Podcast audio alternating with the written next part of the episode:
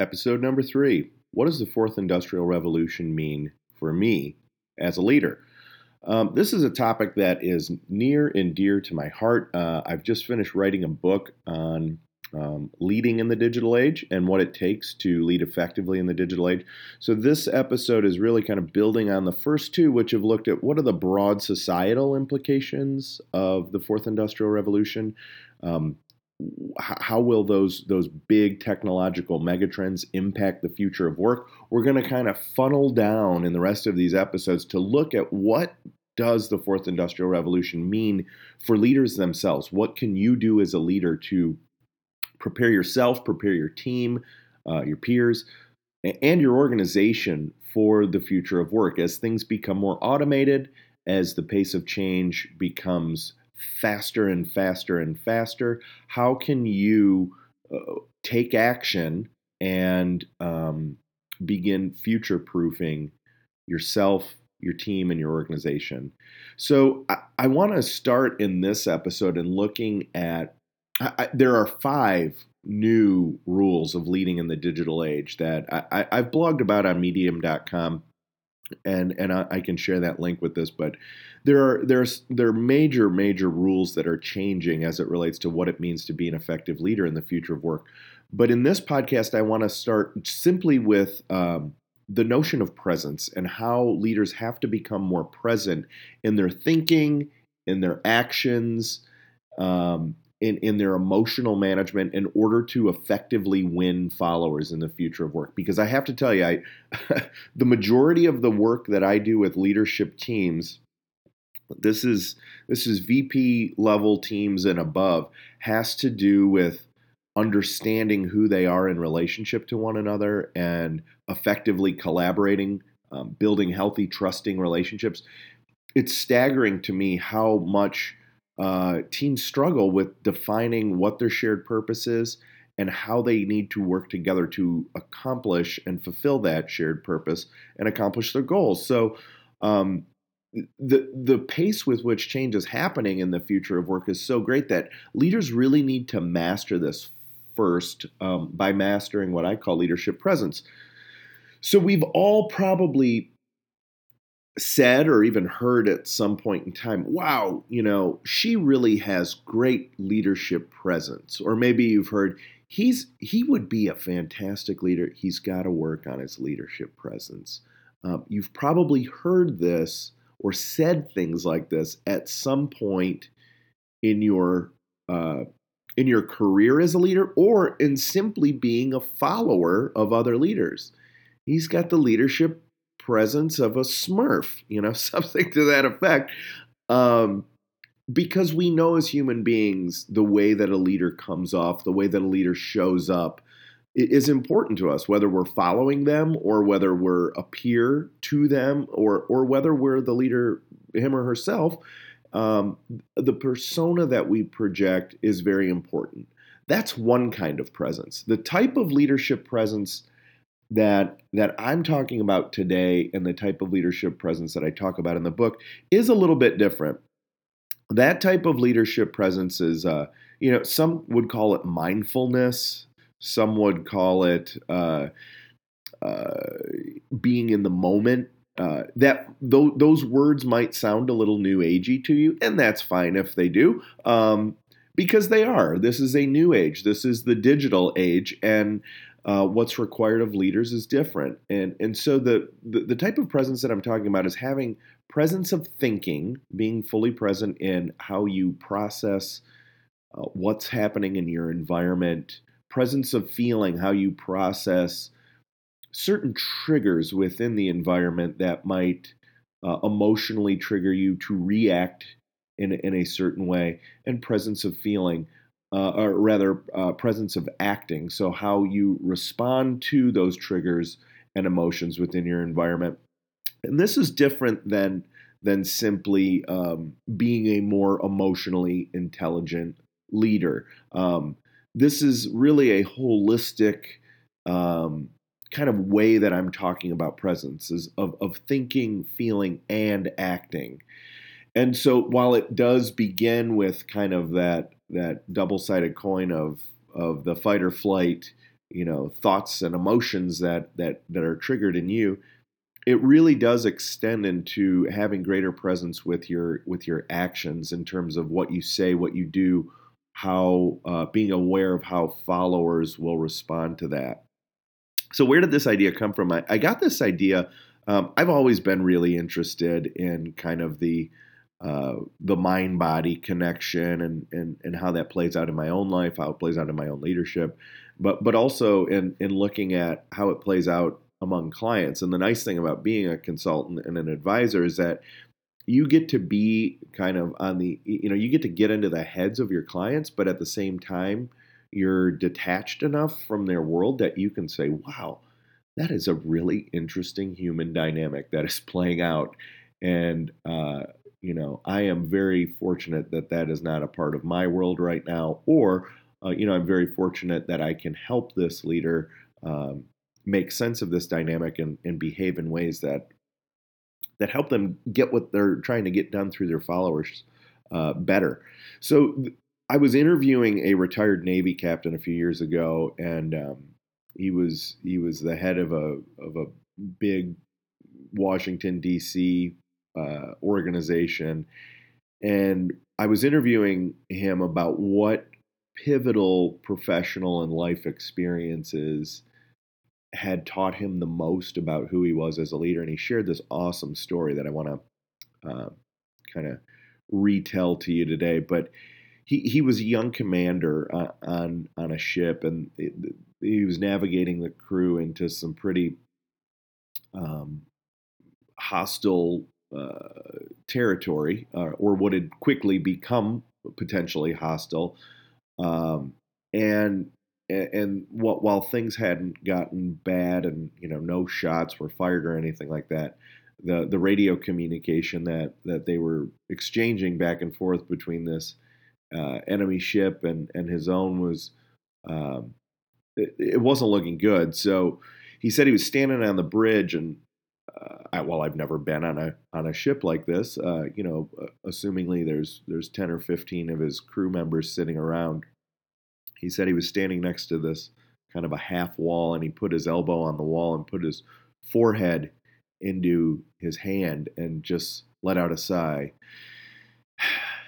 And he said in that moment he looked up and and he had all these pairs of eyes, wide-eyed, full of fear, looking directly back at him. And he and he said, I don't even know what I said in that next moment, but I I straightened my spine up I, I gave a few orders for people to um, take a few actions. And, and he said, Boy, in that moment, did I learn a powerful lesson. And the lesson was, is that having presence of mind in terms of, of how you show up is really important. Um, he, he, said he learned, and I quote, these are his words, not mine, um, learned about the power of being present as a leader. And and basically that how you show up your state of thinking feeling and acting really matter really matter. And and i mean for some of you this might sound like common sense because you're just so cool calm and collected. Congratulations you're perfect uh, but for others of us who who struggle with this stuff every day um, it isn't that easy. So i've written this chapter because one i believe that getting better at this is something that that leaders have to do and and and, and two it's all that much more important because the complexity of the changes the the treacherousness if you will of the waters that we're steering our ships into are getting the stakes are getting higher and, and the decisions are getting more complex so I, have written uh, this chapter kind of in a in a three tiered way. So I, I want to help leaders develop presence within themselves. I want them to be able to cultivate in their relationships and with, with followers and peers presence in others, and I want to help them cultivate what I'm calling cultures of presence. That leaders absolutely set that tone for whether you're a leader, an executive leader, or a team leader. Leaders set that tone for an environment that is more present. So, how do you cultivate presence in self? This is a really personal topic. So let's get real, friends. Um, some of us don't have a practice of, of cultivating presence in ourselves. We don't have a daily ritual. Some of us do. Some of us journal. Some of us meditate. Some of us engage in exercise and, and, and kind of get our head right and our hearts right while we're exercising. Some of us go to church and engage in prayer. Some of us might sit in our office with the door closed, with our eyes closed for just a few minutes and take a few deep breaths. Look, I don't care what you do to to maintain presence of thinking. I just care that you do something. I care that the leaders who are making the kinds of decisions that are going to impact the institutions, schools, businesses, the economy, um, our, our government regulatory agency, I care that they're doing something to take care of their own heads. Because if they're just waking, you know, getting four hours of sleep per night and running around like a bunch of ragged idiots making bad decisions, which I see happen, we see it in the news every day. People are making terrible decisions and engaging in behaviors that show a fundamental lack of presence of thinking. Um, and and those impact people around them. I don't want those people making decisions that impact me. So as leaders, I want to make sure that one people understand the importance of this for themselves and their organization, but two that they have the resources and that they have strategies and that they have tools and that they have techniques and that they have methods by which they can get their heads around some of the stress and complexity that they're leading through. And that involves really keeping at the heart of your thinking, feeling, and acting what is the desired result that you want to affect in the world? What is the result, the goal, the objective that you want to achieve? And then starting with thinking, starting with gaining presence of thinking. Whether that's taking a pause, in one deep breath to have the presence of thinking and the presence of feeling to say, I think I'm going to have to defer that decision until a later time. Whether that is having the presence of thinking to say, I do know how I feel about this topic. This goes against the values that I hold dear as a leader. It goes against the values of the organization. And I cannot stand for this in the moment and make simply making the call, that's great too. Maybe it's sitting in full lotus position on your desk like a yogi and getting your act together. Look, I don't if that works for you, that's cool. Go with it. But for goodness sake, do something to be more present as a leader. The world may depend on it. So, uh, you know, I don't want to belabor this. There's a lot of great tools that I introduce in this chapter that, quite frankly, I am very, very excited as we get closer to the launch of this book to to share these tools with you. But again, they really focus on cultivating presence in self, cultivating presence in others, and cultivating a culture of presence within your workplace.